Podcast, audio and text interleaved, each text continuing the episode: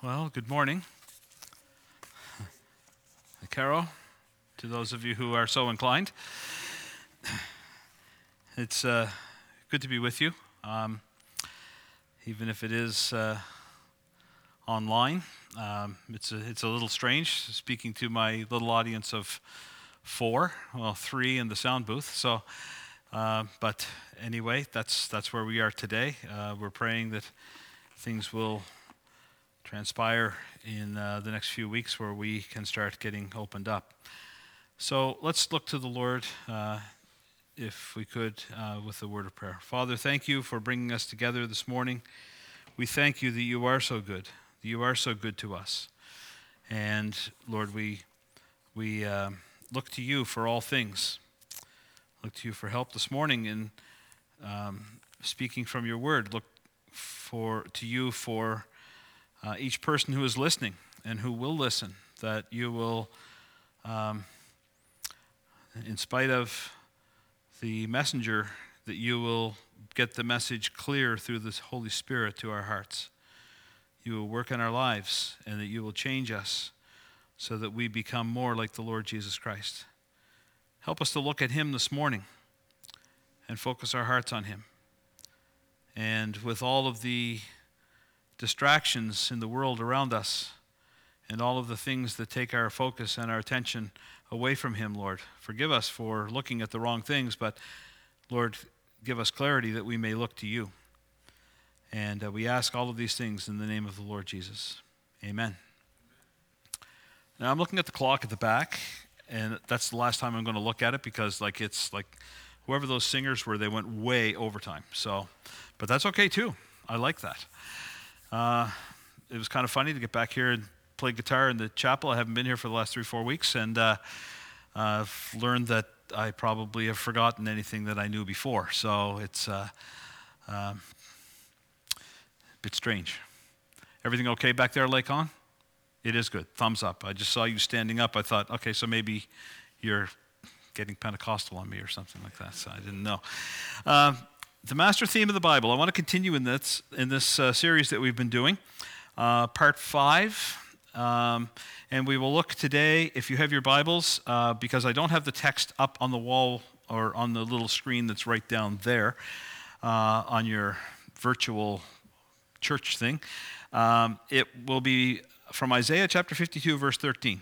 So, um, again, I read this book, uh, heard somebody speak on this topic uh, a few years ago at camp, and I picked up this book online, and it's called The Master Theme of the Bible, and the, the uh, Doctrine of the Lamb is the specific title by J. Sidlow Baxter. It's a very good book. Um, to my surprise, I went through some of my books in my library and I found that I have another book or two by J. Sidlow Baxter. So I, I think I'll probably read those because I like the way he writes. Uh, it's, it's, it's you know, old brethren style, but it's, it's very good.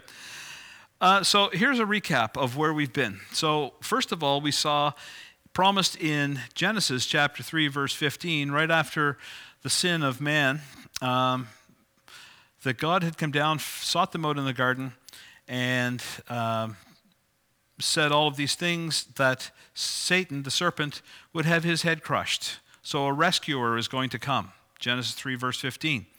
And then we saw later on where the offerings between uh, Cain and Abel, um, where Abel had offered a lamb and Cain had not. He had offered the fruit of his own hands. Um, and God rejected that offering, but he accepted the offering of a lamb. So a lamb was required for an offering before God. Then we went to uh, Genesis chapter 22, and we all remember that story where Abraham took his son Isaac, his only son, and went up the hill, Mount Moriah, to offer him on an altar as God had instructed him uh, to, to do so. And just at the last moment, as he raised the knife to offer his son in sacrifice, uh, we get a little insight in Hebrews where it says that he believed that God was going to give him his son back. So that's, that's uh, the faith that Abraham had. But God provided a lamb that was caught in the thicket to replace Isaac in that sacrifice. And then in Exodus chapter 12, we saw a lamb that is slain. The lamb must be slain for the family um, in the Passover. The last time we looked at a lamb, and it, uh, it was actually two goats um, that were an atonement for sin, that was offered as a payment for sin in Leviticus chapter 16. Now, today we're going to look at the lamb is a person. The lamb as a person. And that's in Isaiah chapter 52, uh, verses 13 to 53 12. So, to, to cap, recap that, it's a lamb for sin, Genesis chapter 4. A lamb for an individual in Genesis chapter 22. It expanded to a lamb for a family in Exodus chapter 12. A lamb for a nation in Leviticus chapter 16. And now we're going to see a lamb that is offered for the many in Isaiah chapter 53. So there's a transition here. In all of these former passages, Genesis, Exodus, and Leviticus, the lamb was referred to as an it. It was an animal. It was an it. So, up until this point, the lamb is, is an animal. In Isaiah chapter 53, there's a change. The lamb is now a he, a person, has a personality. In fact, I went through and marked and circled in my Bible, and I understand it is cool to mark your Bible, so that's why I try to mark it up. And I circled every time I saw he, himself, and him in my Bible in, in this passage. Uh, I did this some time ago. So I, I added it up, and it's at least 55 times in that short passage that he, him, or himself is mentioned. The lamb is a person. Now, this is the, this is the pinnacle text of, um, of the study of the lamb. In fact, like this is one of the, the best known passages in the Old Testament. If you've, if you've attend, attended Northbrook for some time and, and you've been to Breaking of Bread, I, I'd say this and Ephesians chapter 2 are probably, and Revelation chapter 5 are probably the three top by a long shot passages of Scripture that we have read. And I would say this probably stretches out to number one. We probably refer to this when we come to remember the Lord Jesus more than any other passage. In fact, it's, it's so important that Martin Luther says every Christian ought to be able to repeat this by heart. I remember my grandmother teaching me when I was a boy Isaiah 53 the first six verses to memorize by heart. She lured me with a $2 bill when we had them. And, uh, and boy, I'll tell you, I, I learned this by heart. And you know what? Here I am, many, many, many decades later, and I still remember it because, and it's in the King James, the way she taught me to memorize it, it it's, it's in my head. It's there because it was so important to her. In fact, she came to Christ through Isaiah chapter 53, verse 5. Spurgeon called it a Bible in miniature, the gospel in its essence. And scholars Keil and Delitzsch, they say it looks as if it was written beneath the cross at Golgotha. Isaiah chapter 53 has been called the fifth gospel. Now, Isaiah is a very interesting book. Isaiah is like a Bible within a Bible. Here are some parallels here. the book of Isaiah has 66 chapters two distinct sections. Chapters 1 to 39, they speak mostly of God's judgment of the southern kingdom of Judah and the eventual taking into captivity in Babylon. Chapter 40 to 66, the remaining 27 chapters, speak of God's grace and salvation that will come through the Messiah, the promise of the Messiah and the salvation that will come through him. What's interesting is that the Bible has 66 books. The first 39 books of the Old Test are, are the Old Testament. And the Old Testament sp- speaks mostly, and this is where some people get hung up when you try to evangelize and talk to them, say, Yeah, like I read the Old Testament. God is just so, like, he's always, it's always about judgment. Well, it kind of is because God is laying out who he is, what his character is all about, and his purity, and the impurity of man. And there is many cases of, and many times when you see the judgment of God in the Old Testament. But then, anybody who reads the Bible if you've read the Old Testament and if you stop there, you've, you've, like, you've, missed it, you've missed the whole thing. Because as soon as you start into Matthew, Mark, Luke, John, and you read into the New Testament, you realize there's a complete shift, a complete shift in the way the Bible has its tone. The New Testament is all about God's salvation and all about God's grace to us. You can't have one without the other. There's no need of salvation and grace if there's no judgment. And if there's no judgment, then salvation and grace are meaningless. So, so, so they're linked together. And, and you need both. This section of Isaiah is known as the servant songs. There are four of them Isaiah 42, Isaiah 49, Isaiah 50, and Isaiah 53. And I like what David Hanson always says when he speaks I will leave those for you to study. And I hope that you will go. I hope that, I hope that this, these times when we look into the scriptures prompt you to go in and do your own search in the Word of God. So Isaiah 42, 49, 50, 53 are the servant songs. Now, Isaiah contrasts two servants.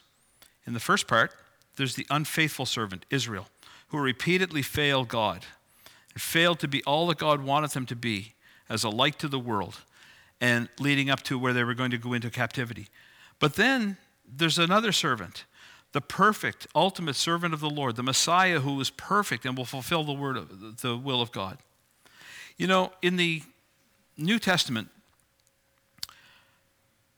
Isaiah 53 is mentioned or inferred 85 times. It's found in Matthew, Mark, Luke, John, Acts, Romans. Another thing my grandmother taught me was to know the books of the Bible in order.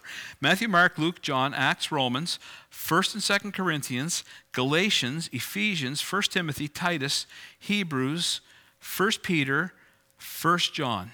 They all quote or refer to Isaiah 53. It's the pinnacle of messianic prophecy of the Old Testament. The Lord, through Isaiah, called us to be astonished or amazed at this servant of his in 52:14. Let's just read this. This great chapter. So, when the chapters the chapters in the Bible were not the inspired chapters when God first came out with the and, and the texts were all given the chapters were added in after. So really there is no real break between chapter 12 starting at verse 13 and chapter 53. Uh, sorry, I said uh, chapter 52, verse 13, rather, and uh, chapter um, 53. So let's, let's start in verse uh, 13 of chapter 52. Behold, my servant will prosper. He will be high and lifted up and greatly exalted. Just as many were astonished at you, my people, so his appearance was marred more than any man, and his form more than the sons of men.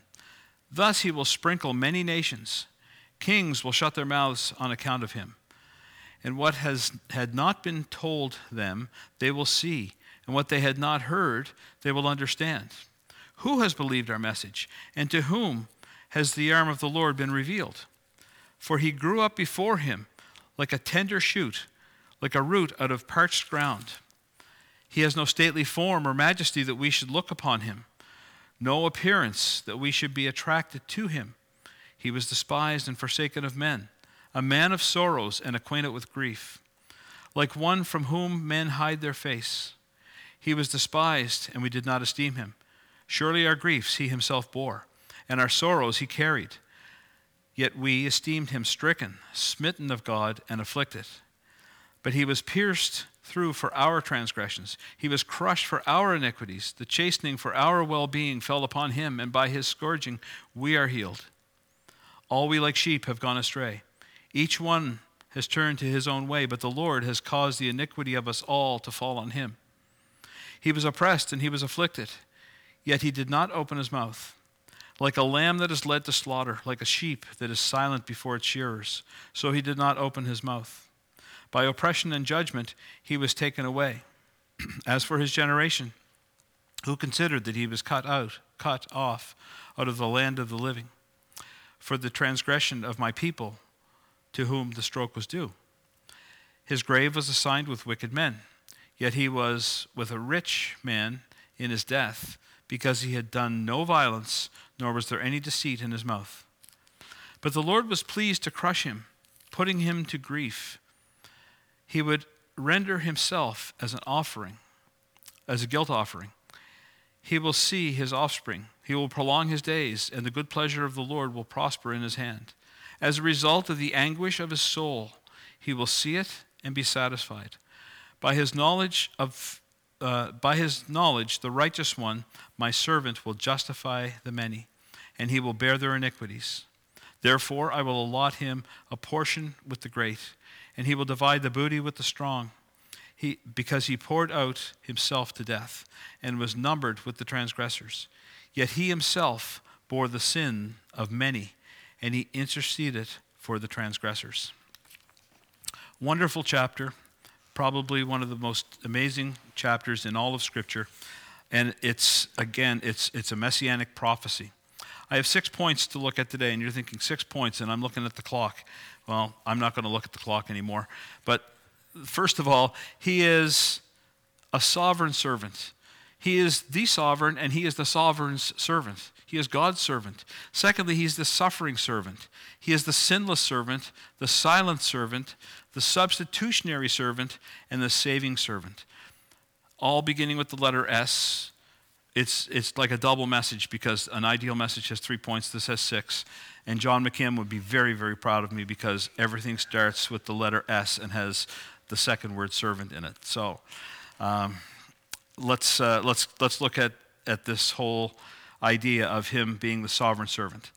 In Isaiah chapter 52, verse 13, says, Behold, my servant shall deal prudently. He shall be high, he shall be exalted and extolled and be very high. Jesus came first and foremost, above all else, as a servant of God the Father, to perfectly accomplish the will of God. That's what his mission was. It wasn't to teach us to be good people. It wasn't to be a good example. It wasn't any of those things. It was to, it was to fulfill the will of God and to offer himself as a sacrifice for our sins. In John chapter 8, verse 29, he says, I always do the things that please him, speaking of his Father. Always do the things that please him.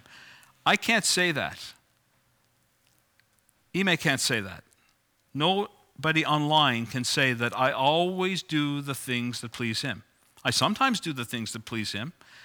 I sometimes try to do the things that please Him. I often do things that don't please Him, but I can never say of me or any other human being, I always do those things which please Him. Jesus Christ is the only one. This was the servant of God. He says in John chapter 6, verse 38, I have come down from heaven not to do my own will, but the will of him who sent me. And in Matthew chapter 20, verse 28, this is the whole gospel in one sentence I did not come to be served, but to serve and to give my life a ransom for many. He is the servant of God. That is the reason he came.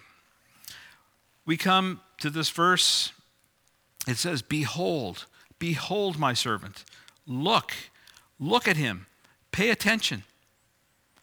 I had sons, but now I have a grandson. And when I really need to get his attention, I always do this. I don't know why, but this is what it is. I don't say, Camden, behold. That means nothing. Words sometimes don't mean anything. But, but this word behold is more than, hey, have a look, or take a glance, or just, just hey, by the way. It means look intently. And I, I, will sometimes get my grandson, this if I really need to get a point across, Camden, look at me. Look. So that we're looking this way, eye to eye, and he understands what I'm saying. God is saying here, Behold my servant. Look at him. Pay attention. My servant. Isaiah uses the word servant this is where it can get a little confusing sometimes because he, uses the word servant to refer to himself, servant to, refer to the nation of Israel, and servant to refer to the Messiah. But it's so obvious that it's Jesus Christ that he's referring to in these texts that, that there's been much debate about it, and, and Mm, Jewish people get kind of up in arms about it because they don't want to think this is the Messiah. I remember I used to try to use Isaiah 53 to, to witness to my Jewish friends, and they would hear nothing of it. They'd almost stick their fingers in their ears and they'd say, You are so out of line. You are so out of line. I said, Well, it's in your Bible. You are so out of line. You are so out of line. Don't bring that up. And I'm thinking, like, whoa, what a reaction. I don't get that from anything else. So, in the oldest translations, it was, Behold, my servant Messiah shall prosper, in some of the oldest translations. And the old ancient Jewish rabbis believed that it referred to a coming Messiah. They did. They, they, they taught and believed this was. A, but then there's this rabbi, Ra, Rashi was his name. He started teaching around the 11th century, I think it was, that this is not about the Messiah, but this is about Israel. And so my friend used to say, You're so out of line. That has nothing to do with Jesus Christ. That has everything to do with Israel. Really? Really? Read through the language of it as we will look at today. Israel didn't go through this stuff. This is Jesus Christ. This is about Jesus Christ. And so now, when they come together in synagogue, even to this day, and they read through the scriptures throughout the year, they ignore this one. They pass over it. Let's skip it. Hmm.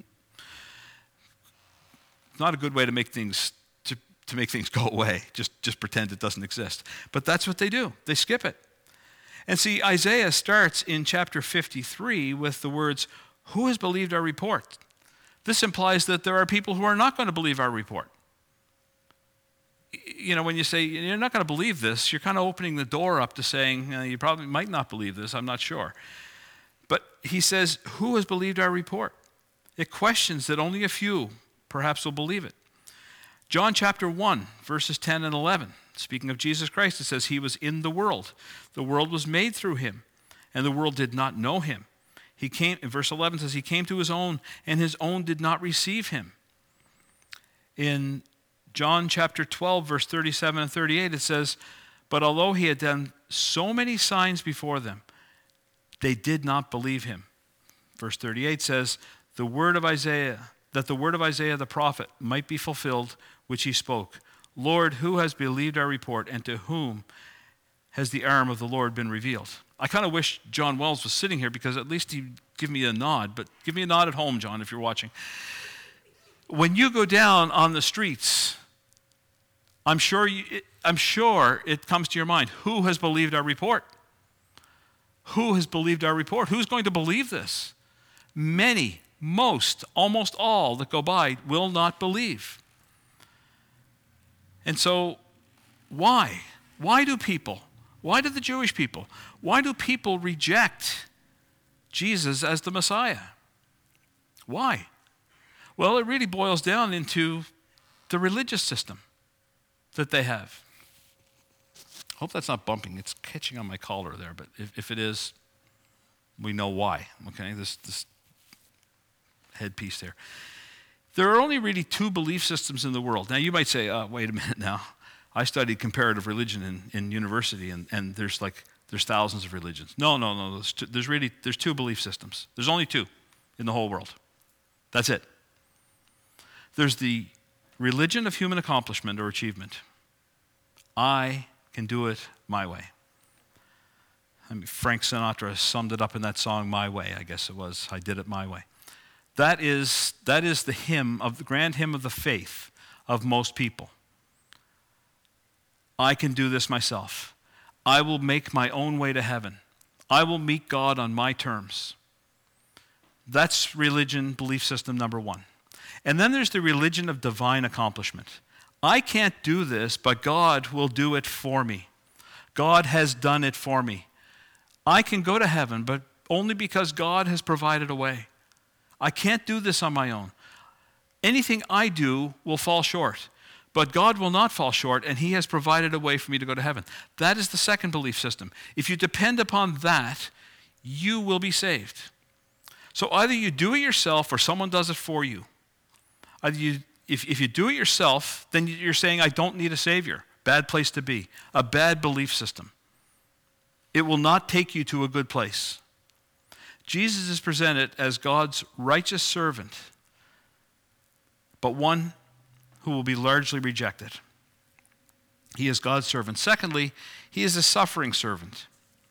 It says his visage was marred. I, I read it in the, in the NLT as I put my notes together, it says, uh, and I put that at the top here many were amazed when they saw him, beaten and bloodied, so disfigured that one would scarcely know he was a person. It's hard to think of the Son of God coming to this earth and what men did to him. There was a movie that went out a number of years ago, and I'm sure many online have seen it The Passion of the Christ. And a fairly accurate depiction, I, I, have to say. There were things that in it that were, that were perhaps not, but, but um, the thing that, that struck me was when they put the Lord Jesus through the torture they put him through. First of all, what stood out to me was how much they enjoyed doing it. That was unbelievable. But what struck me the most is the disfigurement, the, the, the agony, the, the, the cruelty, and what they did to him. Pilate didn't think he was guilty. And Pilate said, Okay, I find no guilt in him. So I'll tell you what I'll do I'll have him scourged. And sometimes you read that and you think, hey, good on Pilate. He saw he wasn't guilty, so he just gave him a minor punishment. Well, first of all, did he deserve any punishment? No, he did nothing. I find no. What court would you ever go to in any land, anywhere, where a judge would say, I find you not guilty, but I'm just going to give you a punishment? That would never happen on a human court anywhere in, this, in the world that I know of. No, any that, that abides by law. So Pilate says, I'll tell you what, he's not guilty, so scourge him. Now, sometimes we read over little words like scourge in the Bible, and then we just go to the next verse and we read it. But do we really understand what we're reading here? What they did was they took him out, and it's usually two Roman soldiers, and they have whips. Whips that have pieces of bone and lead and wood and whatever they can get into it.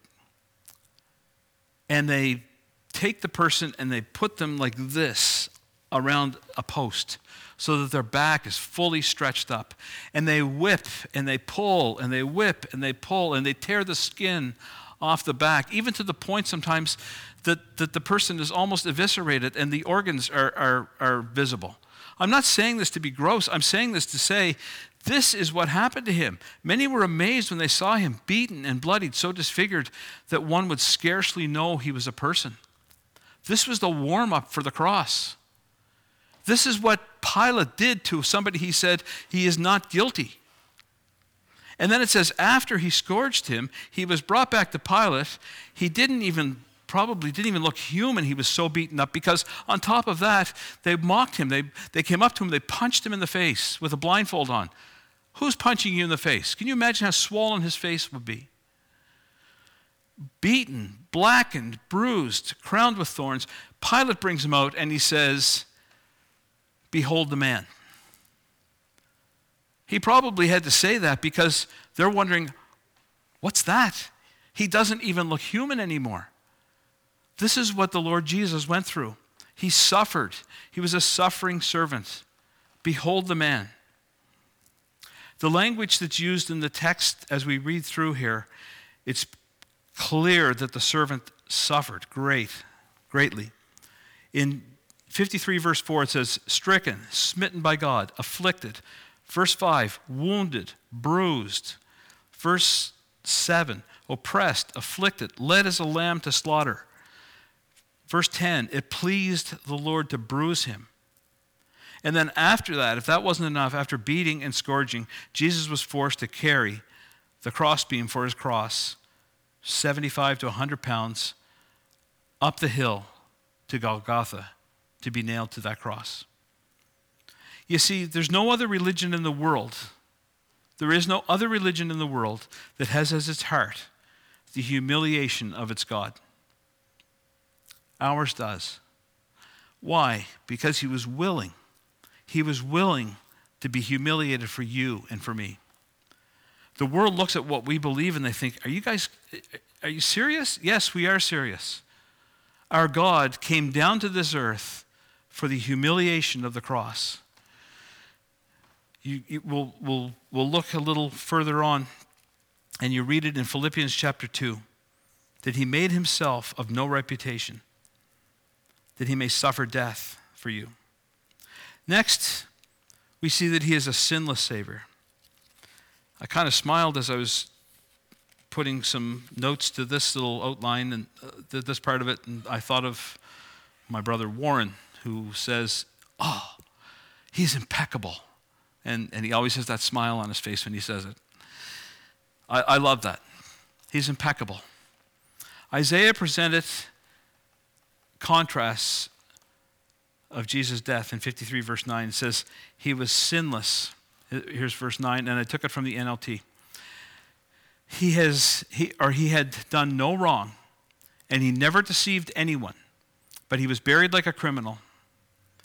He was put to, uh, he was put, and he was put in a rich man's grave. In, it says that he was sinless, yet he died with the wicked. He was crucified between two absolutely notorious criminals. Here he is in the company of the worst criminals, and it's the Savior, the sinless, spotless Lamb of God in between. You see, Jesus lived on earth and he was poor, but he was buried in a rich man's grave. It says, because he had done no violence, nor was any deceit in his mouth. A better re- translation would say, he committed no sin. In John chapter 8, verse 46, Jesus says to the Pharisees who were there, He says, Which of you can truthfully accuse me of sin? And since I am telling you the truth, why don't you believe me? They were silent. They did not bring a single accusation against him. Even Pilate admitted, Luke chapter 24, verse 34, I find no fault in him. And see, that's important. Because, first of all, what Jesus went through on the cross, what Messiah went through, was totally undeserved. He did nothing, nothing to deserve that treatment. We sometimes sing, He paid a debt He did not owe. He didn't owe anything, He had no sin. There was no guile in His mouth. He had done no violence. But He had to be sinless. You see, a sinner dying for me, the sinner, would be useless. No sense in having another sinner die for my sins because they have their own sins they have to deal with. I need somebody who is perfectly sinless to bear in his own body on the tree my sins. Somebody who needs atonement cannot atone for another person. He was totally sinless, he was impeccable. He's the silent servant. Now,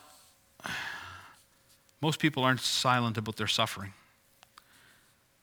Um, I, I did actually get to spend a couple of nights in, in hospital back about 10 years ago just for a little surgery. So I wasn't too bad, but there was a lot of people around me that were in an awful lot of agony.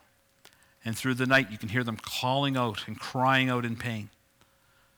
They're suffering. They're, they're expressing their suffering out loud. Um, I find now when I sit down, stand up, move around, I groan. Oh, my aching back. Oh, I used to have a right knee and a left knee. Now I have a good knee and a bad knee.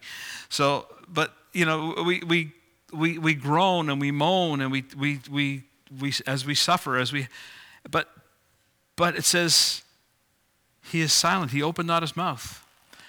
He was like a sheep, like a lamb. It said he was oppressed and afflicted, yet he opened not his mouth. He was led as a lamb to the slaughter. As a sheep before its shearers is silent, he opened not his mouth.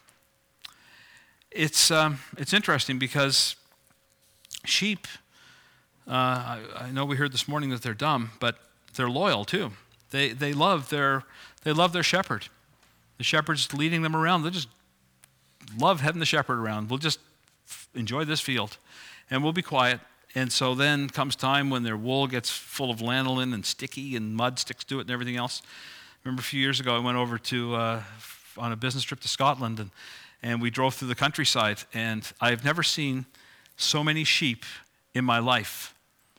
Never, uh, unbelievable number of sheep. It was just everywhere. It was almost like there was snow in the fields. I mean, it was, there were just sheep all over the place. And This was like in the spring, and, and, and they, were, they weren't sheared in some places at that point in time, and they were filthy. Like they were filthy, wretched looking animals because they had all this, their body, their, their, their, uh, wool makes lanolin and stuff sticks to it and they're caked with mud and just like oh boy and so you know when, when they come to the when the shepherd who, who they hey they follow the shepherd wherever he goes when he takes them in and says okay it's shearing time he brings the shearers out they don't say a word. It feels nice. Like i'm getting rid of all this stuff. The picture of a sheep being sheared they're, they're not going crazy. They're not making noise. But you see here's the other thing. When they're taken in to be slaughtered to make lamb chops, they don't say anything then either. They're silent. And it's, it's, it's, I guess, almost unsettling. They're just there and they're going to be killed, but they're quiet. And here's the Lord Jesus. It says, this picture of him, that he was led as a lamb to slaughter, as a sheep before its shearers is silent, so he opened not his mouth. It says in Matthew 26, verse 63, as, as he stood accused, the Lord Jesus, it says, But Jesus kept silent. And then when he's in front of Herod in Luke chapter 23, verse 9, he didn't argue with Herod. He says he didn't say anything. And then in Matthew 27, verse 14, it says that Pilate marveled greatly. Pilate had seen many prisoners, had probably had many of them come before him to be condemned to death. And I bet you every single one of them, except for this one, were mouthing off the whole time. I'm innocent. Why are you putting me on that cross? Why are you charging me with this? I'm innocent. I didn't do it, even if they did do it. That's what they would be crying and yelling at him the whole time. But here's Jesus Christ standing silently and innocent before Pilate and condemned to death. I wonder why Jesus was silent. I always wondered that. Is it because, hey, Pilate, you had your chance and now it's over? I don't know. Perhaps, and silence can be intimidating. You ever talk to somebody and they're just looking at you silent? Boy, that makes you think. Okay. Was it something I said?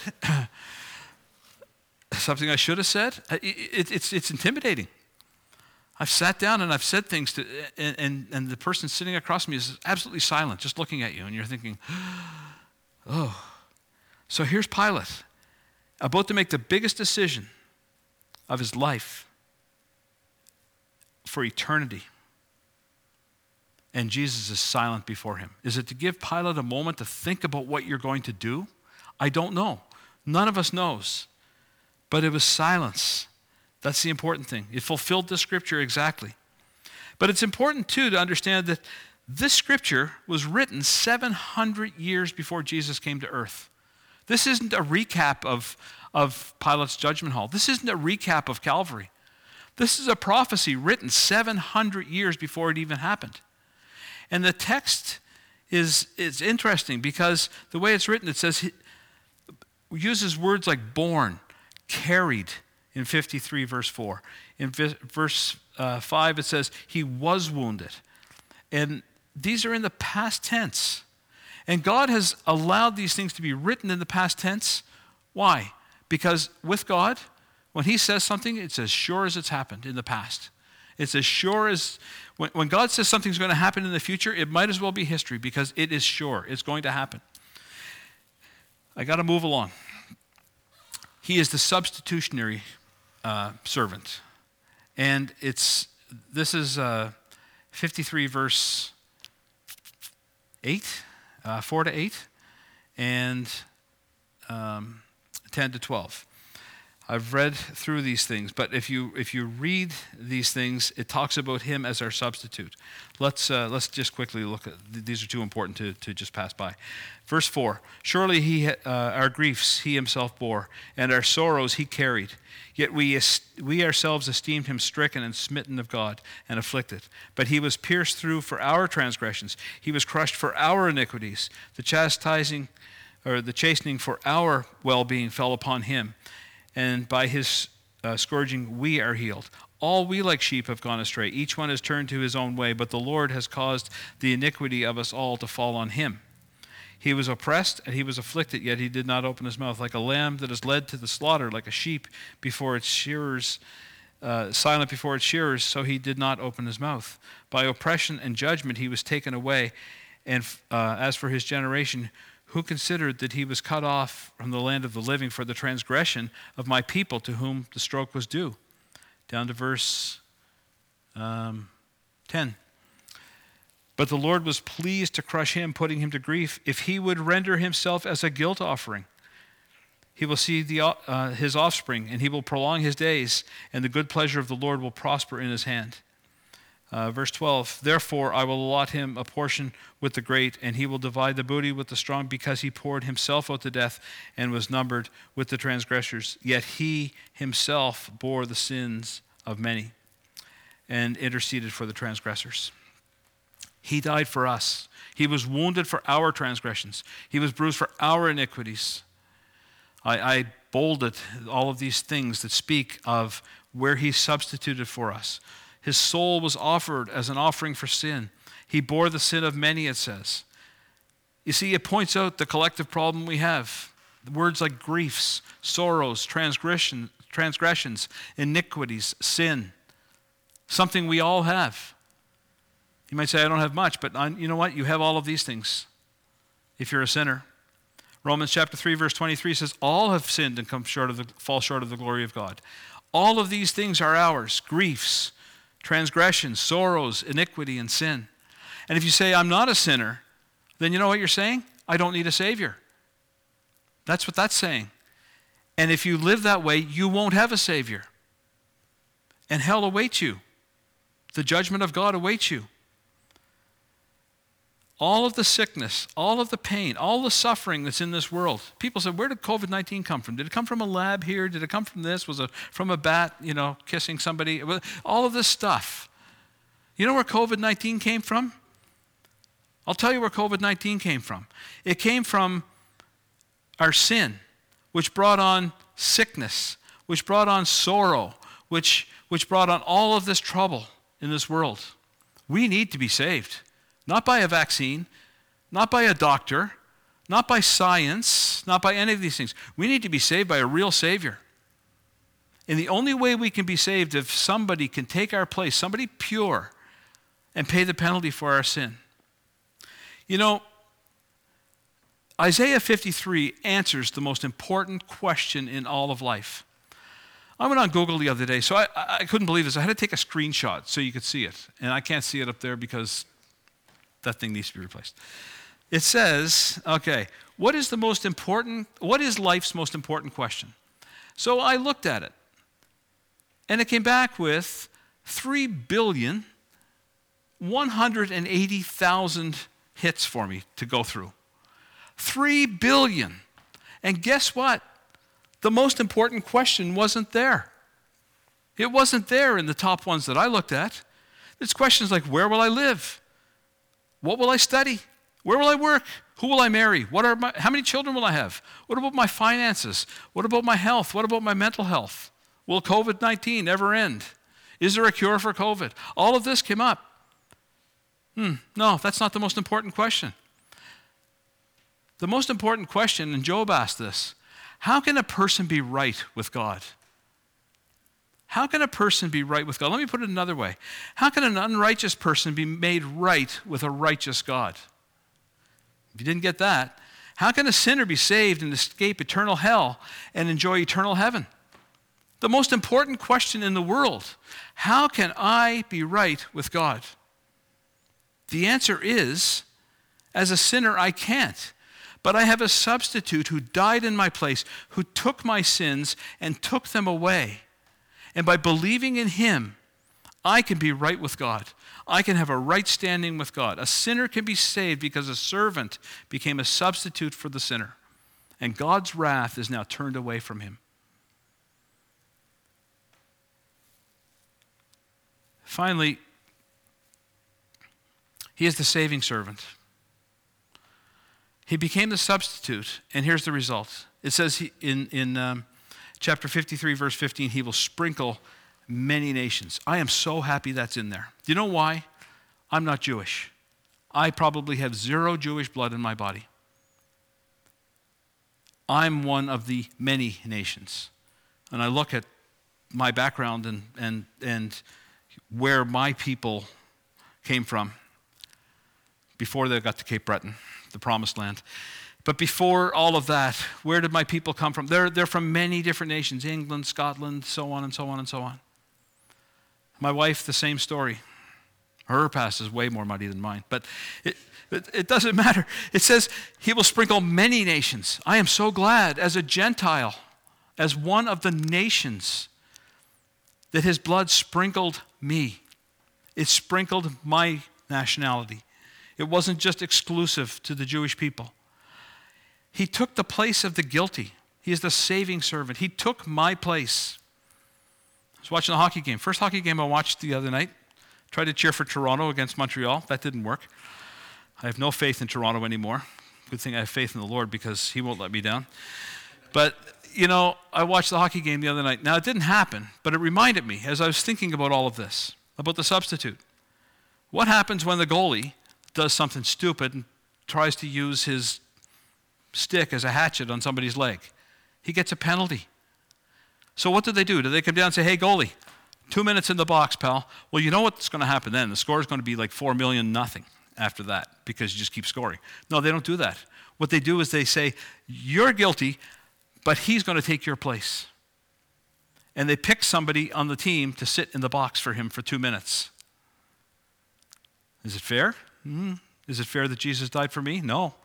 Not fair that God had to come and die in my place. But you know what? He did. And now I am free. He is my substitute. He saved me. That guy sitting in the box probably saved the game because if the, if the goalie had to pay for his guilt, it's game over. If I had to pay for my guilt, it's game over for me. You know, sprinkle many nations. The term refers to how the priest used to come in. We looked at it the last time, and he'd take a, a some hyssop, which is like a, a, brush, and he put blood on it, the blood of a lamb, and, and sprinkle it on the mercy seat. It, it, it, the atoning blood of Jesus Christ for us, many nations. For God so loved the world that he gave his only begotten Son, that whosoever believes in him, many nations, whoever you are, if you believe in him, you will not perish but have everlasting life. The crux of the gospel is found in this one verse, 2 Corinthians chapter 5 verse 21, a great verse. For he made him, Jesus Christ, for God made Jesus Christ, who knew no sin, to be sin for us, that we might become the righteousness of God in him. There is hope for you, there is salvation for you, and it's in Jesus Christ who died to take your place. As I wrap up, I always like to ask a few questions. Have you accepted the substitute? Back to my analogy of the hockey game. If the goalie said, Ref, you're crazy? No. No, no, no. Nobody's paying for my, my penalty. I'll do it myself. It's a disaster. It has a terrible ending. It has a terrible ending. It says in this verse that it uses the word many. It doesn't say all. That he is, that it says in um, in verse 11, it says, My servant will justify the many as he will bear their iniquities. Justify the many. The implication of that means that not all will accept their substitute. Sadly. But have you? Have you ever personally repented of your sins and asked Him to be your Savior? I'm not asking you, do you go to church? I know you can't go today, but do you think that going to church or even watching this is good enough? Are you a religious person? I'm not asking you that. I'm not asking you if your grandmother or your parents took you to church. I'm not even asking you if you have a belief in God. I'm asking you have you ever recognized your sin? Have you ever come before God and said, you know what? I am a sinner and I'm sorry for those sins. But you sent payment in a substitute for me. Someone said that God has a big eraser, but you have to admit you have a big spot that needs to be removed. And He will use that eraser and remove it. I hope today, as you hear this, that you will believe on the Lord Jesus Christ And if you do, the promise of Scripture from Acts chapter 16, verse 31, you will be saved. Father, thank you this morning for the Lamb of God, the one who has come as your servant to suffer for us, to be our substitute, and to save us. We thank you for him. We thank you for the salvation we have in him. And Lord, we thank you that we have the promise of heaven because of what he has done. Thank you for saving us and for sending your Son in the name of the Lord Jesus. Amen. I think we'll sing Man of Sorrows if we could, Lamb of God.